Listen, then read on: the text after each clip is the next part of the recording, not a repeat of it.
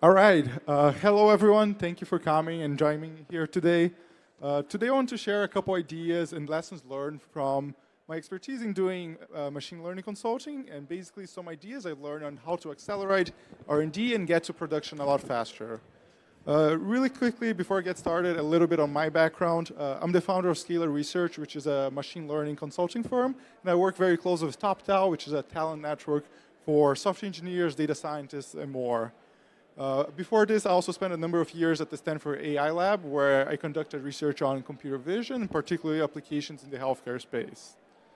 Uh, but towards, uh, throughout my experience in consulting for machine learning companies, one of the things I learned is that there's a, a, very big lack of tooling for data scientists to actually get their work done, particularly in the R&D stage.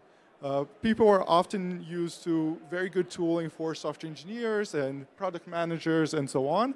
But when it comes to data science, and in particular some of the more recent uh, methods of doing data science, the tooling is still pretty lacking. Uh, a, second problem here too that we have, and this is a, actually a pretty big challenge for having good tooling for data scientists, is that the tooling needs to know a lot about the infrastructure that you're working with.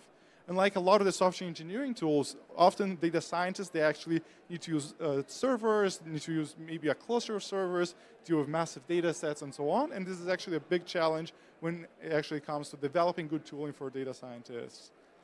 And then finally, uh, a lot of the tools that we have right now, they're very focused on the DevOps side of things. So on deploying this in production, actually getting models to work or training at scale and so on.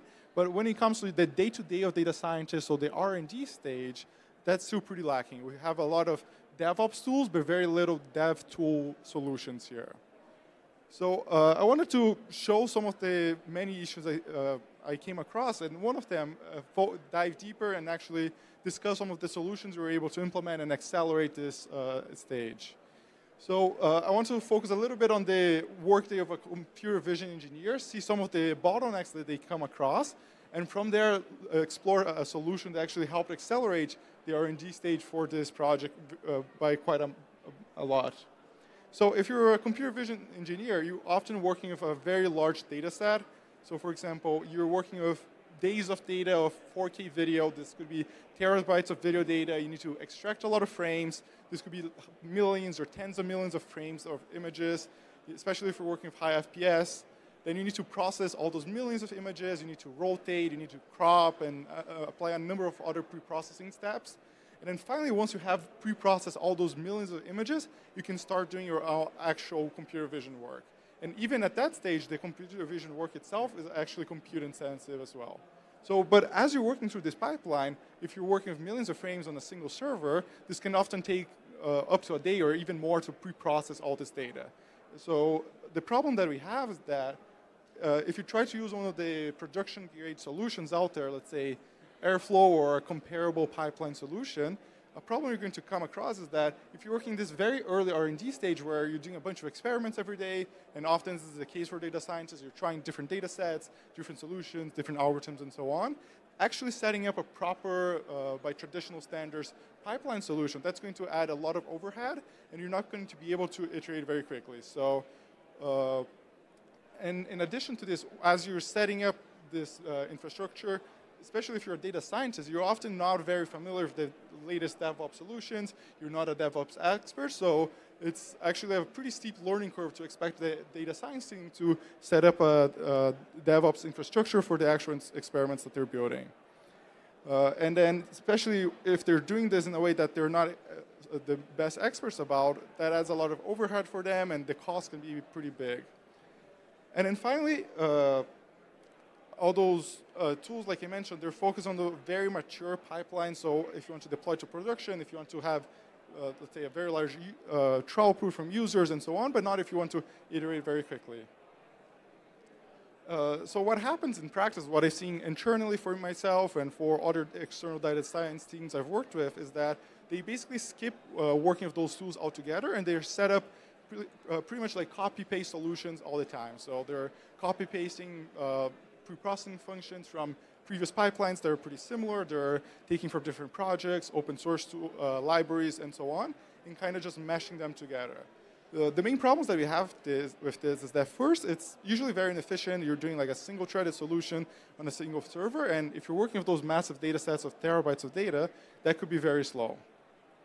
The second problem too is that optimizing the code doesn't really help this because even if you have, let's say, a multi-threaded solution on your own server and it works very quickly, in a lot of cases you can reduce the processing time from, let's say, a couple days to several hours, but it's still uh, something that's very slow. So ideally, you'd have something that works with uh, a lot of infrastructure at scale and can deploy several servers and process things in a very parallelizable way very quickly.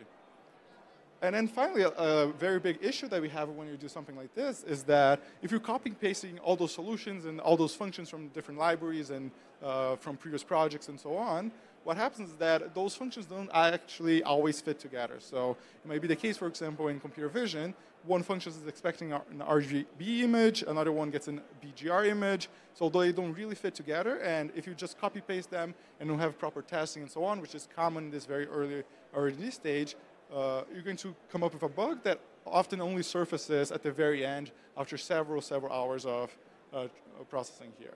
So this is a very common problem that we have. There are several issues that uh, data scientists are facing, but this is one of the very commons that I see. So one of the solutions we developed internally for one of the projects was to actually create a, uh, a data pipeline that's focused on the R&D stage. Uh, so we had a couple, before we started, we had a couple guiding principles. First is that we wanted to be to create something that would be very low overhead and very easy to learn. The idea is that if we created something that was similar to Airflow or one of those other solutions, uh, it would have very little usage by the data scientists. It would have a huge learning curve, and likely would also be the case where they wouldn't actually use this in a day-to-day. -day. The second thing we decided to really focus on is to, from the start, focus on massive parallelism like I said, even if you really optimize your code and get like a very large server, often it takes several hours to process a data set on a single server. So the idea here is that we want to leverage a very large number of servers uh, instantly and finish the task very quickly and then uh, do this also in a way that we can scale up very quickly, do the computation very efficiently in this elastic way, and then scale down very quickly. And the idea is that we wanted to do this that, such that the overall cost would be about the same in terms of computational time in aggregate, but do this in parallel to really speed up this R&D process. And then finally, uh, we wanted to make this in a way that would fit pr the production very well. One of the problems you often see is that if you have a completely different stack for R&D and uh, production, some of the times that can introduce bugs, and especially where data science, where small modifications in the data set or pre-processing and so on can lead to major differences in the outcome. Uh, if you have two completely separate code bases, you might not actually get the same result. So we wanted to use something that could easily go from what we were using in production to actually R&D and back and forth. Uh, so the idea here is that we, the UX that we wanted to have for the practitioners was very simple. We wanted to define the inputs that could be, let's say, an S3 bucket where all your images or videos and so on are lying. Uh, then you have some set of transformations that could be like a Python script or something similar that you're going to use to apply to each of those data points. And then you're also going to specify where the output of those computations to go. And uh, I'm going to show a very simplified version of kind of like the pseudocode of how this whole system's architected to get to an idea of what we're trying to achieve. So the first idea here is that we wanted to just package the pre-processing function on a single data set. So the uh, data scientist doesn't have to focus on multi-threading or anything like that. It was just something that works on a single data point, and we can basically wrap that around in a function that pretty much takes a single data point from disk that we pass, uh, then the data science applies whatever transformation, and writes that to disk in something we specify. So that's all the data science actually has to do. And then for the data scientists themselves, then they can call this function using, like I mentioned, the input and output uh, sources of data. And then for the data science himself, that's the actual work. And then behind the scenes, using the functions and the uh, tools we build, we're first adding a step that wraps around this uh, functionality, this pre-processing script. Basically, we load the whole data set from the data store. Uh, we're going to download, let's say, if, if it's a massive data store where we're going to use multiple servers, like different batches and so on. We're going to split that into a way that's reasonably optimized for multi-processing. So we're going to spawn multiple versions of those pre-processing scripts and pass the corresponding data points. And then once we saw the result, or if it timed out or something like this, we're going to write the outputs to, again, to S3 or a different data store and write the logs to an external logging solution. And finally, like I mentioned, that worked at a level, at the level of a single server. And then we have a different module that's basically an orchestrator that applies that to multiple servers. So we're going to take this whole data set and split into as many uh, servers or Lambda functions or whatever there might need to be, and actually coordinate between making sure we have all the different results. If anything times out, we can retry, and so on. And basically, at a high level, this is what uh, worked, and actually, we were able to then take a single simple pre-processing script and basically having these multiple layers wrapping around it with very little customization by the data scientist actually have it work at scale of several servers or by hundreds or, or thousands of Lambda functions and so on and have the results very quickly in a cost-effective way. So in terms of the outcome, like I mentioned, this increased the productivity by a substantial amount. Uh, it could go from pre-processing in the scale of hours or days to often minutes, since we can use, let's say, a thousand servers for a couple seconds each. Uh, the second uh, positive outcome here is that this was also very easy to implement. So for data scientists, the uh, overhead of actually running the script compared to, let's say, a more traditional data pipeline solution, this was a lot simpler. So the internal adoption and the retention from the partitions were actually very good. And then finally, uh, once we have this whole infrastructure, we can actually go beyond just scaling the processing time of the data sets. Uh, one of the interesting things we can do is actually validate the data online. So the data scientists can add a lot of checks for the data. Uh, for example, we should expect images to have this resolution or this sort of dimensions and things like that as they're going for the different steps in the pipeline. And we can detect the problems very early on. So if we see a job where, let's say, different functions didn't fit together or there's some early problem, we can detect that in the initial runs. And if that fails, we can stop the results right away and the data science can reevaluate that, looking at the logs and so on. And we don't waste several hours to actually get the outcome of the batch and actually only then be able to diagnose what happened. Uh, the second interesting idea here is that we can use this to build a lot of building blocks and reuse those uh, building blocks, like I mentioned, using the best practices. So, for example, in a lot of cases, uh, the simple way to load a, an image or a video or extract frames that's the way most practitioners are doing since it's uh, just like a one line of code and so on, but there are more efficient ways of doing so.